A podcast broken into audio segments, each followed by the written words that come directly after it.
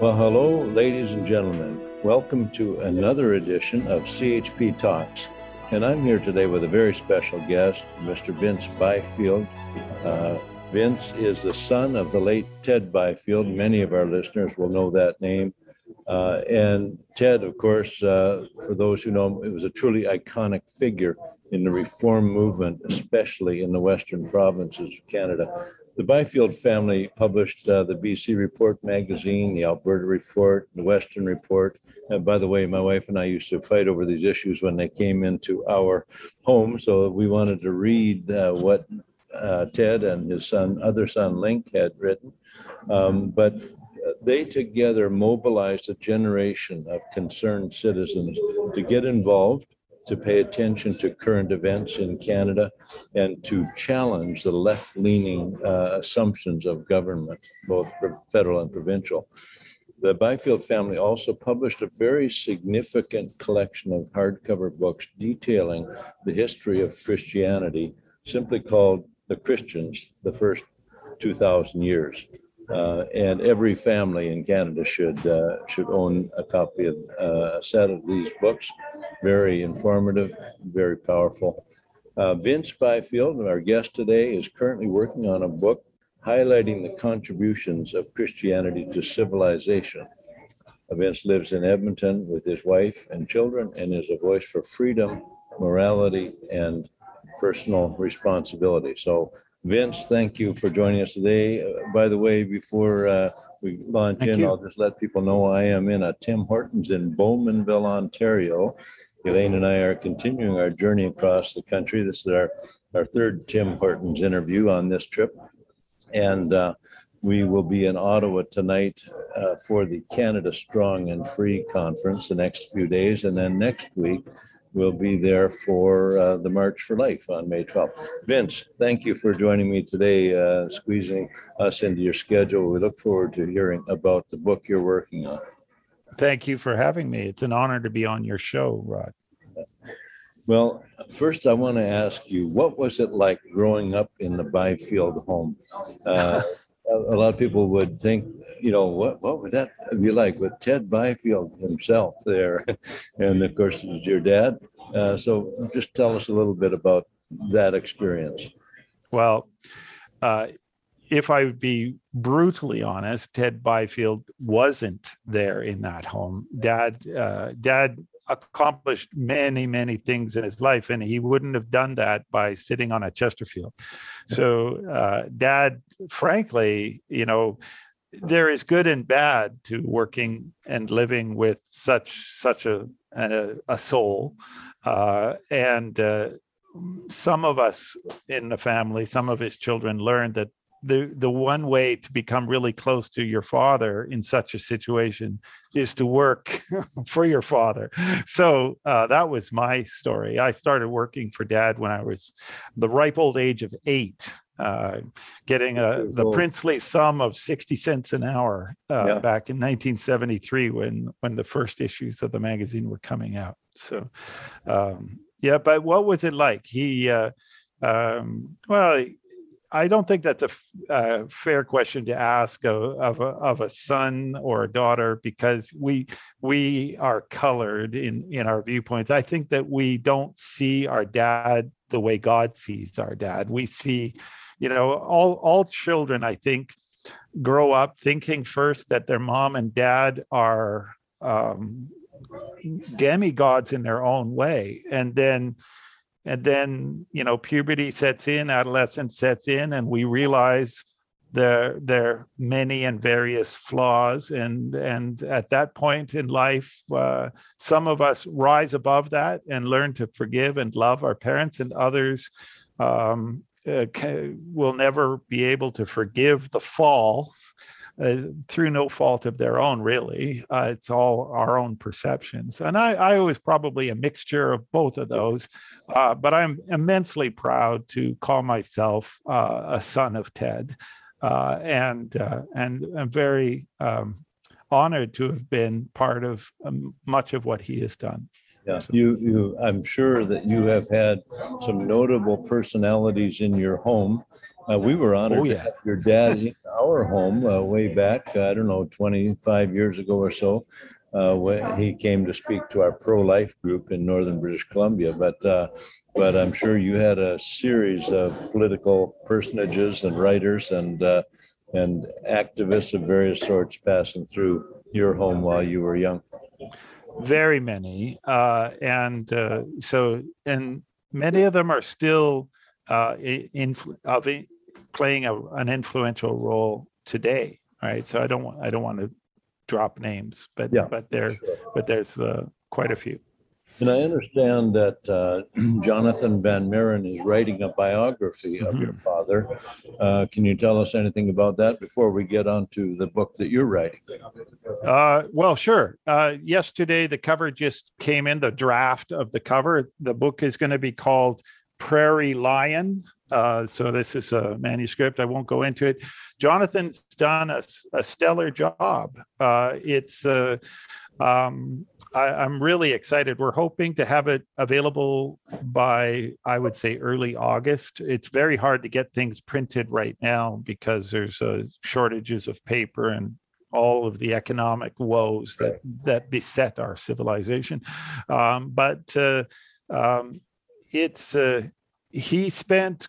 I think he said he's recorded almost 100 hours of interviewing with dad. He's poured over um, the archives, the family archives. Uh, he has interviewed dozens of people who knew dad well. Uh, and, and I think he's done an, an exceptional job uh, with this book. Uh, so I'm really uh, looking forward to it coming out. So, um, yeah, that's about all I can tell you right now. Well, Jonathan is a great writer. He's got a great mind, a great intellect, and, and a good perspective on the affairs uh, of our world and our nation. And uh, certainly I've seen his uh, a tribute to your dad that he wrote that was very you know, powerful and well written.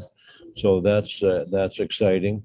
And then the uh, the book that you're working on, uh, the fruits of Christendom. Um, eh, I want want to ask you about that. Where are you at with that? What's the uh, well? Just give us a broad view of that book. Sure. Christendom. Right. So um, a little bit of background first. Uh, the dad's last great opus was uh, a 12 volume series. You, you've mentioned it already. The Christians, their first 2,000 years. Uh, so, um, uh, Pax, can you get me a calendar? The most recent calendar. So the each of the 12 books i- it's it tells the story from the time of christ to present day and it very much tells it as a story it's not an encyclopedia people might think that but it's not the case it's designed to be read one volume what's going to happen next sort of thing and uh, so many people tell me i i was just uh, just prior to this conversation on a call with a guy who who kept saying over and over again i had no idea of this i had no idea of that it really is a astonishing what Christians have accomplished in the in our Lord's name over the centuries. Um, so um, that that series has done exceptionally well. Uh, we've sold 185,000 volumes so far. I think it's 5,000 to qualify as a Canadian bestseller. So so we're we're doing all right. Um, the books. Uh, but one of the things that that I asked Dad is that because it's so extensive, you know, when you add up the word count for all 12 volumes, it's comparable to a Bible. It's, uh, it's about three quarters of a million words. So um, the, the uh, I asked Dad, you know, if if your average young person was uh, was to be uh, where, where in the books does it say, for example, that most of the universities that stand today or colleges were started uh, by one church or another? Where is that? And he said, Well, it's in there. And then I said, Can you show me where? Because I, I couldn't find it. And so he then spent three days poring over the books himself, trying to find it. He couldn't find it, but he said, It's definitely implied. And it is. And I said, But the young people uh, or for that matter, any Christian needs to be able to better defend their faith, especially today in this environment where many people in the media and in educational establishments uh, are taking the view that that Christianity has actually been more of a bane than a boon, and uh, and and that that is so far from the the the actual truth that it that it's it's very harmful for society as a whole. So I said, we don't you think we need a book that uh, that states this information in a in a more readily accessible fashion. And so from that has been birthed this book, this new book, Fruits of Christendom. So uh, I'm going to pull out the poster for a moment. So okay. so um, the, for our uh, viewers here, those who are watching in the video, you'll get to see a preview of some of this work. Uh, for our listeners, you'll just have to uh, imagine it. So here, yeah, I'll I'll, I'll, I'll try to respect that. So so uh, each it's one volume, uh, but each of the volumes, eh, sorry, each of the chapters. There's ten chapters in it.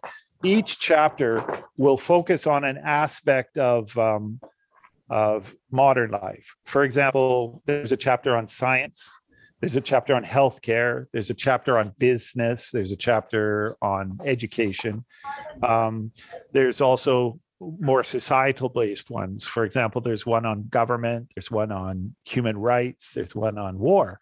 And each of these instances, we go through the 2000 years, we identify the major advances in that area, and then we drill in to discover what roles Christians played in those advances. And uh, what we are discovering uh, is that in almost every instance, Christians played uh, pivotal roles almost all the time. And these are usually not just any Christians, these are very ardent, sincere, uh, earnest Christians. So, so um, uh, an example, obvious example, is um, Sir Isaac Newton. He um, it's well known to most people as the father of many scientific laws, the law of gravity, the laws of motion. Um, what's not as well known is that for every word that he wrote on the topic of science, he wrote four words on biblical prophecy. Oh. And uh, so now, being a scientist, much of what he went on to look into would be viewed as heresy today. But what I'm trying to point out is that um, he had an intense interest. It's normal for a scientist to sort of go into areas that would be uh, considered heretical or or uh, but but I I want to point out there is nevertheless an intense interest in the spiritual realm just in that one instance. And this is but but hardly anybody knows that he wrote four times as much on on spiritual matters. And and that to me is a is a, a wrong that our educational establishment has chosen to not write and so so both right in terms of wr but also right as in making so, correct i'm sure you'll cover things like the building of hospitals the establishment oh yes. universities yes. um, yeah no actually actually it's i realize. That's an excellent point. The building of hospitals was one of the ones that got me going on this. I had seen a um, popular film that was talking about the first hospital being Islamic. And I thought, well, that's not how I remember things. So I started digging into it. And sure enough, it's been corrected now, but the Wikipedia page said yes the first hospitals were in islam and and uh, so i looked into it some more they i i was curious who wikipedia would source for that and so they had sourced the national library of medicine which uh, meaning the American Library of Medicine. And, and there they had just a page that stated, yes, the first hospital was Islamic, but they didn't state their, their source. They didn't even, they, they didn't, uh, they didn't, the person who had written the page didn't identify themselves. And so this is what Wikipedia was giving as the be all and end all. But uh, if anyone who's, who's done any kind of research on this knows that um, it's uh, it is a uh, was one of the lesser known edicts from the Council of Nicaea that uh, in this new uh, so Nicaea, the Council of Nicaea was um, a lot was established at that time. Um, that's essentially when, uh, around the time that the Roman Empire was becoming Christian, and uh, and so they were building uh, newfound cathedrals throughout the empire, and it was also uh, dictated that next to each of the cathedrals would be a hospital and uh, and there's further evidence to corroborate that hospitals there's been manuscripts found that predate uh, islam by uh, over 200 years which were essentially the first uh, medical um, in you know manuals in terms of what to do in this instance or that instance. So so there's a lot of strong evidence that the hospitals as we know today definitely predate Islam. And I'm not trying to knock Islam. I'm just wanting to make sure that the record is correct. Uh, and and and th- it's this sort of thing that uh, this new book we hope to address. Other ones that are common is I'm sure you've heard this, Rod. Um, someone might just sort of say ca- uh, um, casually that religion is the cause of all war that's a very common refrain, and it couldn't be further from the truth. There's two encyclopedias that have dug into that have tried to chronicle over a thousand major conflicts uh, in human history, recorded human history, and they try to dig into the root causes of each of these conflicts. And they determined that um, less than uh, 6% of all war has as its primary uh, uh, uh, cause uh, religious motives. And of that 6%, five of the 6% are Islamic um, wars or initiated uh, under the name of Islam. So, so Christianity, and by that matter, all the other religions, Buddhism, etc., amount to less than 1% of war. The, the vast majority of wars are, surprise, surprise, motivated by greed in one way or another. Well, that's, uh, so, that kind of, uh, there's a biblical, um, you know, background for that. The Apostle James, uh, the writer James says, uh, From where do wars come from among you? Don't they come from the lusts that war in your flesh? You exactly have not, you yeah. kill, desire to have, and you cannot. Exactly yeah. Yeah. So we have this this uh, because to be fair, a lot of technological progress has occurred in the last few centuries, especially, and it and it does seem to be accelerating. Uh, but human nature, uh, I, as far as I can tell, has not changed one whit. Uh, and all all that we are accomplishing is learning to do things more efficiently. Right now that's saving lives but it could easily turn on a dime to to ex, you know extinguishing life. Yeah. So we we need to be conscious of that at all times. And so anyway carry on. when do you think uh, that your book will be available? Or uh, do you have a kind of a, a yeah. date in mind yeah, we're, we're publishing the new book uh, on a chapter by chapter basis, sort of in the days uh, back in the 19th century, books were done in this fashion. Dickens books, where you know, they publish one chapter and everyone wait wait for the next sort of thing. Yeah. Well, we're doing it kind of like that. We're, we're we've got five of the 10 chapters in the works right now, and we're raising funds to uh, hopefully be able to, with God's help, have the other five done next year. So so when each of the chapters is finished, we will be publishing that chapter as it on its own as its own little book uh, in softcover form, uh, and and that's for evangelical purposes, churches may discover that that book uh, works. You know, for example, the, the the chapter on war, where we'll go over things like the how the Code of Chivalry was formed, how the Red Cross Society was started, the Geneva Convention, all always Christians involved in these efforts. Um, that chapter may resonate with young men for example. So, so uh, churches may discover that uh, having a little book like that is less intimidating for a generation that is uh, uh, become less accustomed to reading larger texts. So, well, so, so, so hopefully first, five. So go ahead. Are the first five chapters then, are they available now? Uh, No, we're working on them right now. So we're hoping to have them ready by Christmas and then the other five by next Christmas and, and the book uh, in, in its entirety by next Christmas. Wonderful. Uh, And- yeah. And, and where do people go to uh, watch the progress or to contribute to the cause or to? Oh, uh, yeah. Get so- ready to so- purchase when, when they become available? So I have, I didn't have it handy, but oh, maybe it's on the back of this calendar. Uh, thechristians.com is our website. Uh, the Christians with an S dot com. And uh, you can you can always purchase our books there uh, and uh, uh, and donate as well. Uh, we we've got if um, if a person is able to donate uh, $250 or more to the making of our next book, The Fruits of Christendom, we we uh, will uh, at- attribute them in the printing, the first printing, as a sponsor of the book, and in a, in appreciation for the donation, and uh, and give them a copy of the the first book when it's when it's completed. So Ultimately, the uh, book will, all 10 chapters will be uh, published in, in a single book format, right? Yeah, yeah, it's when all is it- That's right. Very similar to the books that we have now.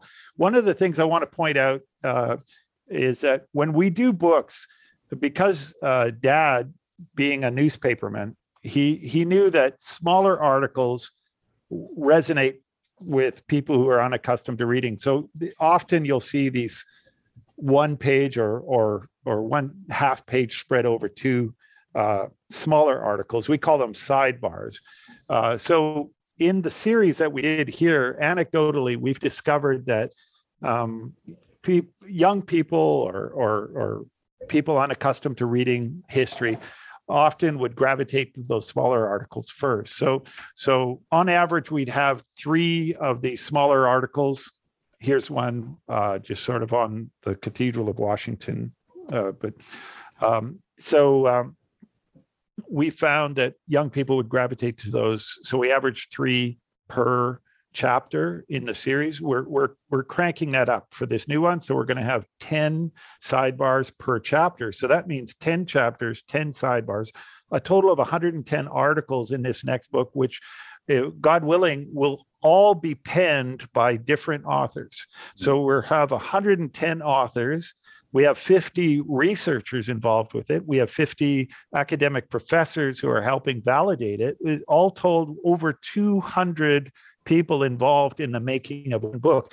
That said, it'll either be uh, uh, a miraculous creation or it'll be a dog's breakfast. Uh, we're, we're praying for the former. Uh, but, right, uh, well. but so far, it's been going amazingly well when we need a researcher but lo, lo and behold, someone will literally call us and, and be perfectly suited for, for researching that particular area. It's just been, so far, I believe we've been very blessed. Uh, so, Well, very exciting, Vince, and very necessary work at this time when uh, uh, the the cancel culture is attacking uh, our Christian heritage, our Christian roots, and uh, basically uh, unaware. Many people are so unaware of the contributions Christianity has made uh, to our society. So we really appreciate that you are working on this. Look forward to uh, those first chapters when they become available. And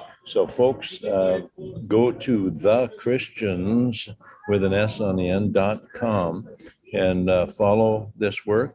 Contribute if you're able to, uh, and help uh, Vince get this important work out to the public. And we just we're so uh, grateful for for you taking this on.